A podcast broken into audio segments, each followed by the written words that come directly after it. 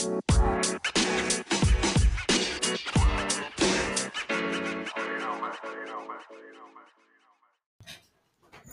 everybody, it's officially draft season, and we here at Upside Swings couldn't do what we do without Global Shop Solutions ERP software. Simplify your manufacturing by scheduling a demo at globalshopsolutions.com.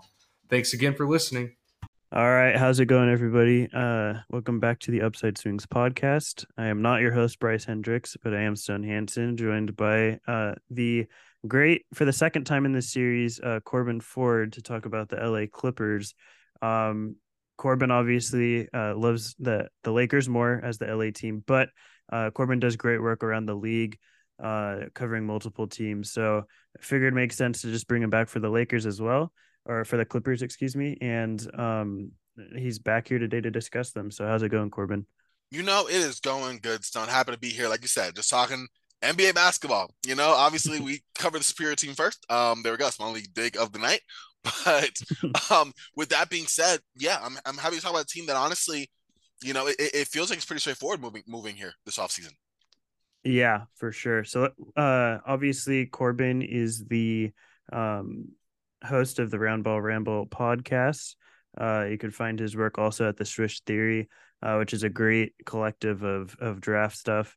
Um and uh he uh has i mean i love rumble rumble like i i don't listen to a lot of podcasts but i do listen um to corban's because him and like chucking darts are like my two favorites that are always in my my feeds um so if you haven't listened already always check him out um corban what uh we'll, we'll just get right into it here what did you think of the clippers last season how do you think their season played out from your perspective I mean, it, it, played out almost, I guess, as we've come to expect the Clippers to play out in this um Kawhi Leonard, Paul George era. You know, like the two stars missed a lot of time. Um, their role players had varying levels of success around them. You know, you you forget that the John Wall experiment was something that happened right at the same time. Um, that didn't work out, and then they traded well the second time in in the NBA where John Wall was subbed out for Russell Westbrook, essentially. Um, and then it worked out. But you had guys like Terance Mann trying to find their role, you know, in the midst of it. You had guys like Marcus Morris who regressed a little bit. He was coming off the bench for large stretches. Um, Norman Powell played solidly. You know, you had good play from, you know, Zubac, of course, and Nicolas Batum. But it, it was kind of an up and down season um, where injuries affected them. They finished fifth in Western Conference at 44 and 38. Didn't look especially dominant, but you thought, hey, if they get healthy, like again, this team has what it takes to win it all. That never happened. Um, they lost Paul George a few weeks before the playoffs started.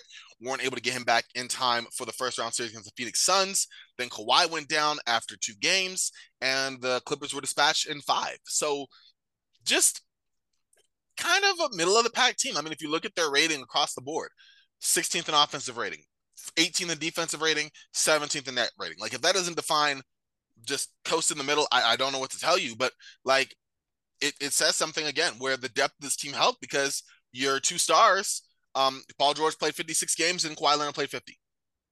You know, like that that that that missing those two guys, those two linchpins of your team, um, both by the way, and I thought this was funny, um, averaged 23.8 points per game. but like when you have, you know, the depth that the Clippers have had, you know, between Powell and, and, they signed Eric Gordon, you know, midway through the year. Terance Mann, Nick Batum, Luke Kennard before they traded him. Like the depth sustained them a little bit, but again, this team was built around two players, and when they're not available, we see what happens. So I, feel like the Clippers were a, a team that we, we they were who we thought they were. yeah, for sure, and that is funny that you say they they average the same amount of points because it's um uh, they seem to be like pretty in sync. Um, one goes one goes down, the next gets healthy, and they just time everything perfectly. Uh, it, it's weird viewing them because they always feel like they have the talent to go all the way, right? It's it's a matter of health a lot of times, but then you look at their roster and there's weaknesses that that appear from games. Um, what do you think this team lacks and needs to address this offseason in terms of building out around their two superstars? Um, pro- primarily, in my opinion, a guy who can kind of bridge the gap between when, like, play alongside Kawhi and PG and step up their game when those two are inevitably not available. I think we saw flash of that Russell Westbrook. He actually is kind of the quintessential player who fits into that type of stepping up better, more or less, when bigger players are out or an undermatched team. Like that's just the type of team that suits Russ best, right? But a player, and even if that's not Russ, and obviously, you know, uh, tax implications are going to come into effect there, but like he'd been a surprising good fit for them. They need a player like that, in my opinion, because you didn't really see a lot of that when those two were out. You know, like, all right, who's your your primary guys? You already know who those are. When they don't play, again, both of them combined to miss almost half the season, right? They both play just a little over half the season. Who's next? If you go by scoring, which is hilarious, but just doing that is Norman Powell. And he's a good but not great, you know, shot creator. Uh, kind of, in my opinion, a bench kind of offensive kind of guy, but he can play that role. Um, but he had 17 points per game. After that, it doesn't look pretty, Stone. It's Russell Westbrook in his 21 games, then John Wall, Marcus Morris, Eric Gordon, all with 11 points per game. And then you go Reggie Jackson with 10, Ivica Zubac with 10, Bone Hyland, Terance Mann. Point being, offensively, I think you want another guy who is able to come in and and and help provide some of that on-ball responsibility that can play alongside your two stars or play off of them because um the only saving grace for them was they had a pretty relative a pretty slow pace, you know, which kind of hid the fact their offense wasn't super great. Yeah, 100%. There's uh, like you're saying, uh, uh, it's a lot of just like spread across scoring that from night to night you don't know who that guy's going to be um which which could be fine and work throughout at least the regular season. But i feel like once you get to the playoffs you know especially you, you want to have that guy that you can rely on to be um you know your third guy or or your guy when Kawhi or, or PG are sitting. Like you need that sort of player.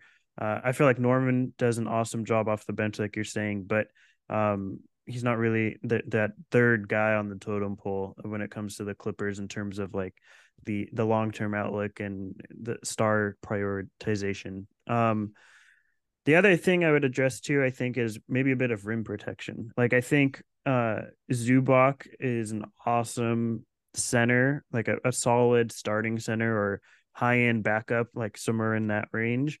But I, I think it's fairly obvious that his skill set, a part of it isn't being like a primary rim protector. Like that's just not really who he is. He's very good at, you know, maybe being more of a paint protector or someone that can play in scheme and team defenses.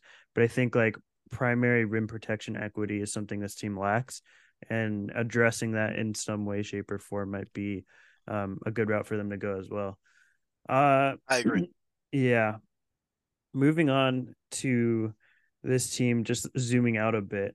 Um obviously they're like going into their new arena next year. They have you know all these expectations with this team headed into it. They've Ballmer's probably the richest owner in the league or one of and, and invested a ton of money into this team. But do you think this is the team long term that they stick with? Do you think that building around pg and Kawhi, how many years can they continue to try and make it with these two? And do you think that maybe by the trade deadline or by next offseason when they have player options that uh, this might be the end of this Clippers core?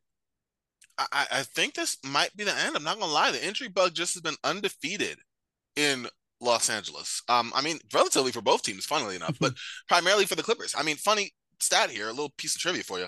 Um, neither Kawhi or Paul, well, Kawhi or PG have played more than 57 games in a season since they've both been in LA.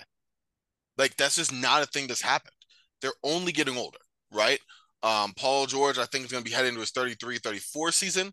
Um, Kawhi heading to his age 32, 33. Um, trying to look at that to make sure. Yeah. So Paul George will be 33 next season. Kawhi will be 32. Um, as they get older, I mean, they, they've literally been the last three seasons now. So through their prime, right? I don't expect that to improve, right? These are the type of injuries that seem to keep coming back. This type of long range kind of maintenance issues that have occurred. It's unfortunate. That is true, but it is a very real thing. You want to commit to those two in the salary that they will require as the numbers start to dip, as they start to miss more time. That doesn't seem like a solid fiscal decision, right? Or one, you know, with with production on the floor, right? And also, let's be real, just like the Lakers over the last couple of years, the depth has been depleted. You know, some of that's due to player regression some of us due to you know letting some guys go. Like I'm not saying that Montrezl Harrell, Pat Beverley, and Lou Williams would still be effective now, but like at bottom line, you know the 35 games of Luke Kennard, um, Terance Mann played solidly, but Reggie Jackson and, and John Wall that wasn't great, you know. And so I don't think you can do that. I think this is your last year to see okay, is this in the cards? Do we have a team that will actually compete. This team can compete. They've been able to compete every year since they were assembled in the offseason 2020. We knew this, right? But will they actually do it? And if they're not able to do it, I don't think that you are able in good conscience to sign on and, and convince yourself that a championship is still in the question. It just doesn't seem possible to me. Yeah, I, I, would agree with that. And when you look at like the new CBA implications, a lot of teams are going to be trying to move off of money. And when you just go down looking through who the Clippers are paying, um, I mean, they still have a lot of money committed in, headed into next season. They're in the tax still, and they have uh, Marcus Morris is owed 17 million uh, this upcoming season. Um, Norman Powell's owed 18 million. Covington has 11 million. Batum has 11 million. They obviously have this season to figure this things out before they go into that new CBA. But um, at the very least, like I think this core not only is it aging and some of these guys just might, might retire uh, after this next season, um, but also a lot of these guys are expiring and to re-sign them, I don't think you know you want to invest continue investing money into the same core when they're aging out. They have injuries and um, they haven't proven themselves to to be able to get to the finals even uh, within this past few years. So i think at the very least you see a lot of the core um, rotation guys move on uh, moving forward but i wanted to ask you um, who uh, sort of like piggybacking off of that who do you think you know, headed into this trade deadline, if they're committed at least to, you know, giving it this last season a, a final go with Kawhi and PG, um, do you think there's anyone on this trade on this team that is tradable and and that the Clippers would look to trade? Uh, there's probably a ton of names that you have, but um, who are some guys that you think could bring back some value for this team to help improve them maybe at the deadline? It's it's funny because I I obviously I would go and agree with you in terms of rim production improving that and Zubac probably, you know, having some value around the league. You know, he's not the perfect rim protector, um, but he's someone who plays well in the pick and roll, solid rebounder, you know, good presence in the paint. Like that might help you. But they seem pretty set on keeping him, um, and might just bring back Mason Plumlee, um, and kind of go from there. So that's just kind of out of the equation. I think there's three contracts really looking at. Um, that can reap you some type of value depending on the combination. Um, and you have Nicolas Batum and Robert Covington. Um, both are going to earn what 11.7 million, um, and they're both expiring, right? Um, they have some value. I think uh, Covington, you know, was in and out the rotation um, for much of the year. Actually, was just out of it for much of the year, and then um, Batum was in and out. But you still have guys that certain matchups can go out there, still play effective defense, long arm wings who can hit the three, right? Like keep the ball moving, just solid plug and play guys. Like those two definitely fit that. And you have Marcus Morris. And Marcus Morris, maybe I would say is probably higher in potential value than those two because he can be. He's had good years with the Clippers and that one year in New York where he was just hitting all the threes and kind of being a go-to offensive guy. That's kind of changed. He is getting older. I definitely see that something to further receive, but I think he's able to at least do something a little bit more um, in terms of offensive creation. And even more importantly, he carries a bigger salary. He has 18 million he makes. Um, so if you were to combine those. You're not going to be able to trade all three. I don't think that that happens. Um, you need one of them, uh, especially since the collective bargaining agreement is going to make it a little more difficult for you know the Clippers to retain some of their depth already. Um, but if you're going to package Morris with the higher salary and one of those two other players, then maybe you're able to do that. Maybe at attach a, a draft asset, which is going to be hard. Clippers don't have a whole lot of that to attach. Um, but if you go with that and you look for the right person who's not going to be the superstar but can fit in then that will be helpful. Maybe that's a, a, upgrade in the point guard spot because maybe you aren't able to bring back Russ, you know, with the way he played in the playoffs back on a, on a contract that would fit both him and the Clippers. Obviously, Clippers love to have him in what they can afford, but that's really a hometown discount. And Russ has played for at least one more bigger contract, maybe the full mid level. I'm not sure, right? So that's something, right? Maybe they go after, I don't know, uh, Spencer Dinwiddie um, that's available. Uh, Terry Rozier, he's been around for a bit. Uh, Kyle Lowry had a good, uh, good couple minutes in the finals. Uh, Chris Paul is available. Um, that's something that's there. Uh, and the players that you know the Clippers could dangle are exactly the type of players the Suns wish they had in the playoffs last season, right? you know, so that could work too. And, and mind you, I mean, I don't think the market is terribly robust for Paul anyway.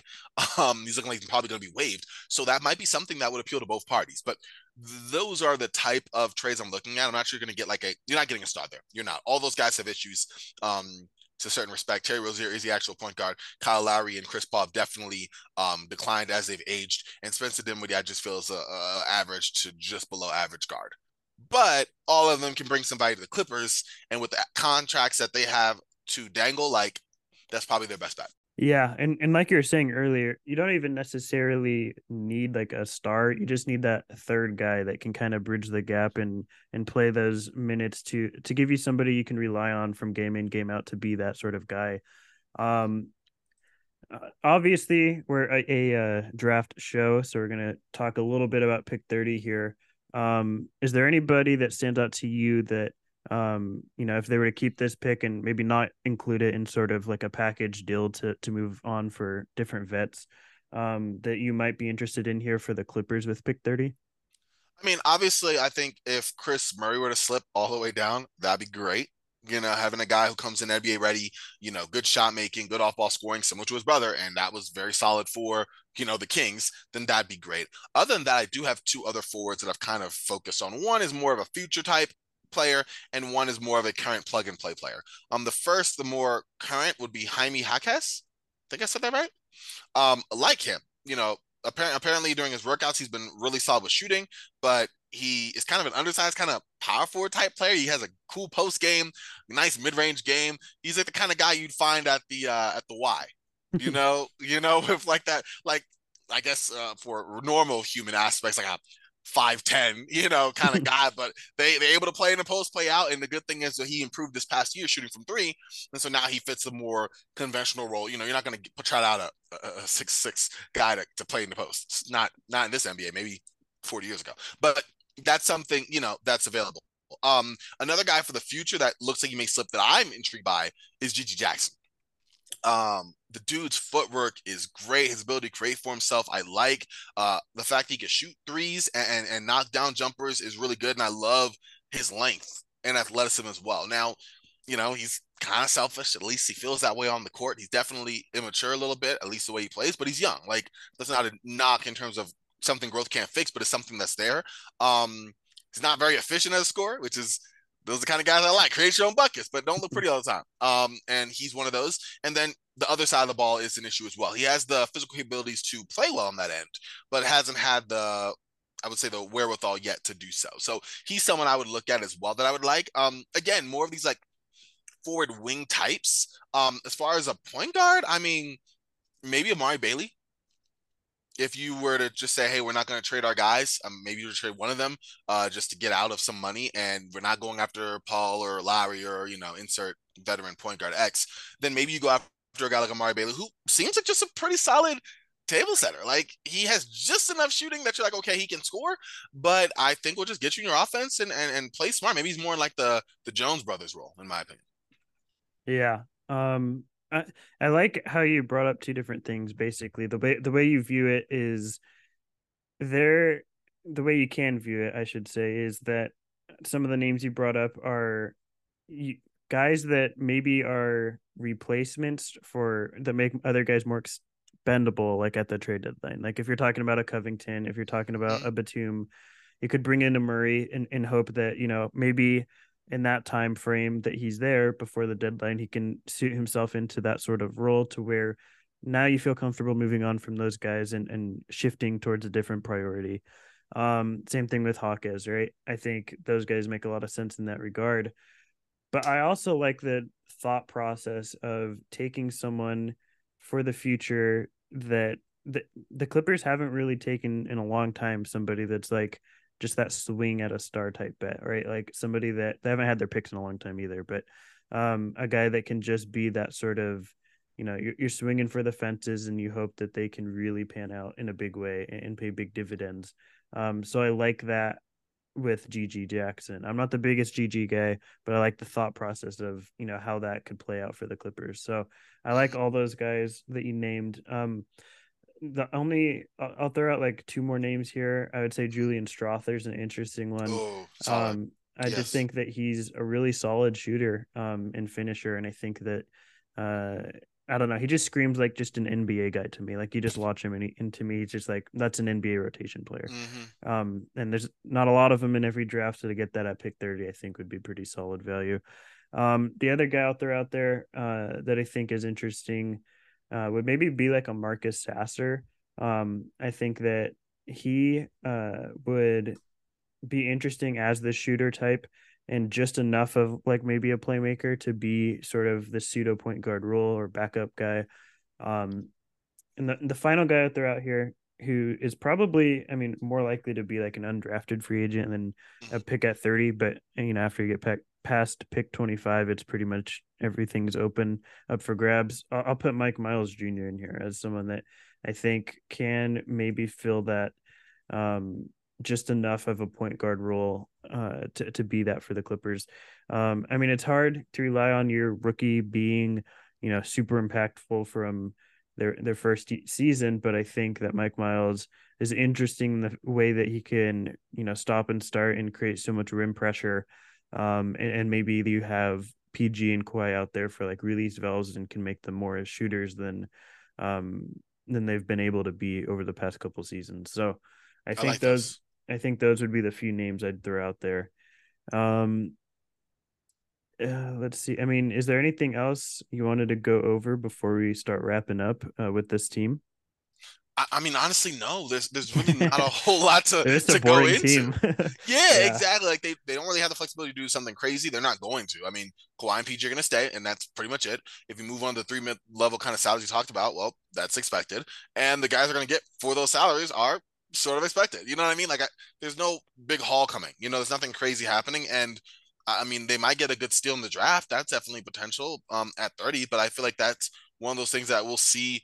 You know, we might like at the beginning, but then we'll see how it bears out in the future. If you look at a guy like a Jimmy Butler, Desmond Bane, you know, uh, Josh Hart, like guys in that spot, you know, Kyle Anderson, like later in the first, like it's not like you can't find an impact player, but uh, it's one of those things we'll see down the line. So yeah, I mean, it's not a whole lot there, honestly. You said it; they're just kind of boring. And I mean, yeah, you know, Lakers are where it's at anyway. Okay, I'm done. no, you're not wrong. Um, but I think, uh, I mean, you know, maybe the biggest thing to happen would be tr- moving off of Kawhi and PG, but that just doesn't seem like it's in the cards, you know, at least this offseason. So, yeah. Um, and there's not a lot of assets to really like significantly make a, that big splash type move um for the Clippers left over. So that said, you know, we'll start wrapping up a bit. What would be like your worst case scenario for this team over the offseason? Like if everything were to just go poorly? I mean, here's the thing. I mean, the worst case scenario is kind of their best case scenario too, which is just running it back with yeah. everyone and then just having the exact same results happen. You know, they say insanity is doing the same thing and expecting something different. but like, here's where we are. You know, like I almost want them to bring Russ back. I want them to bring Mason Plumlee back. Like those guys had good roles. Like they did. Um, at the same time, Russ could regress. He will be 35 next season, right? Like athletically, the bottom could fall out. Not saying it will. I hope it does. I'm a Russ fan, but it could, right? Um, if that happens, Mason Plumlee could also drop off. He's also 34, 35. Boom. Injuries, you know, to Kawhi and PG, less depth. You know, let's say you pick the wrong draft pick. Let's say you go more GG Jackson than Julian Strawther, you know, if he was available. And then now you are in a spot where you're kind of stuck, you know, at least for the remainder of the year. Championships hopes are out of it, and that that just seems rough. Um, at the same time, like yeah, that that's kind of the only option that seems open to them, really. yeah, uh, it is weird. They're just like in a weird predicament. It's they they are.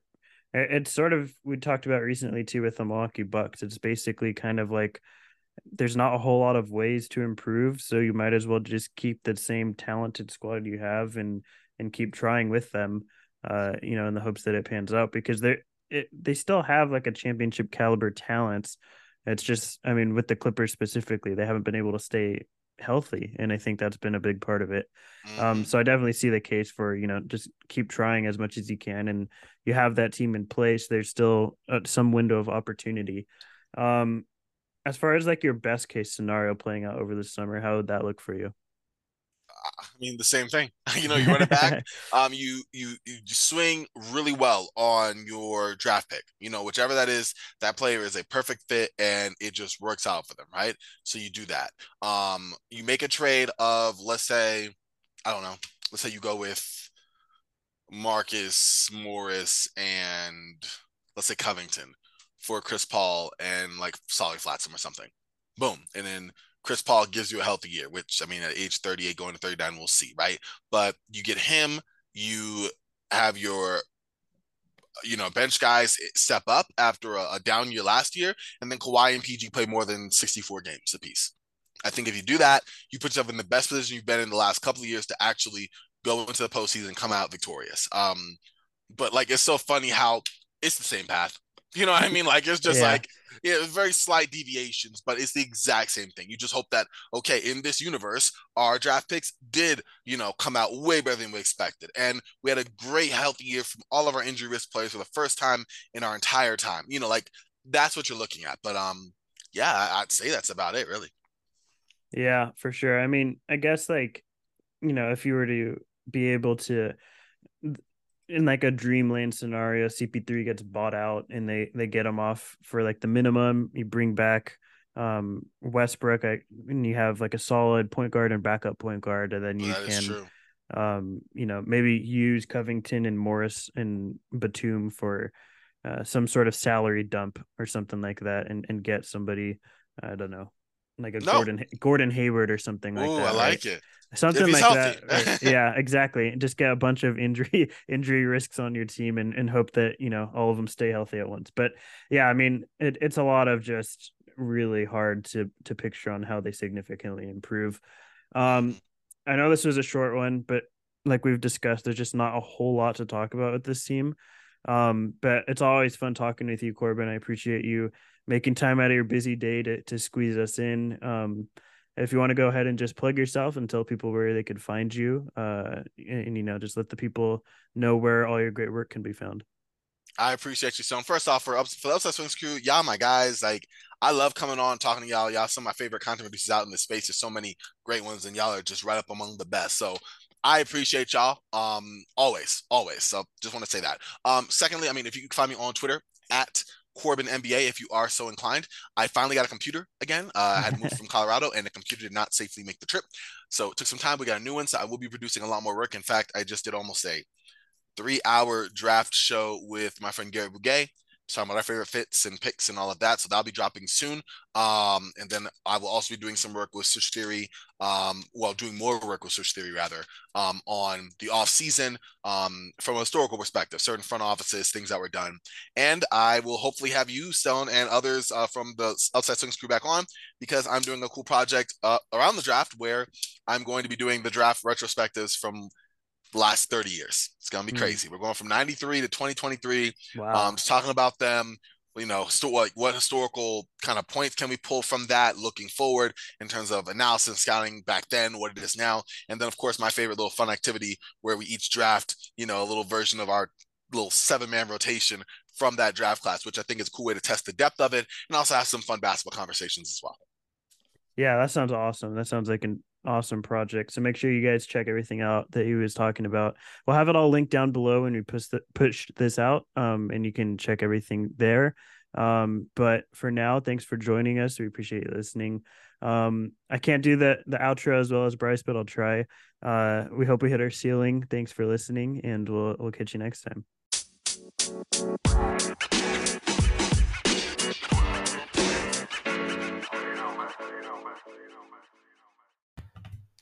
We'd once again like to thank the people at globalshopsolutions.com. Simplify your manufacturing and schedule a demo today at globalshopsolutions.com. Thanks again for sponsoring the podcast. Thanks again for listening. We hope we hit our ceiling. Thank you.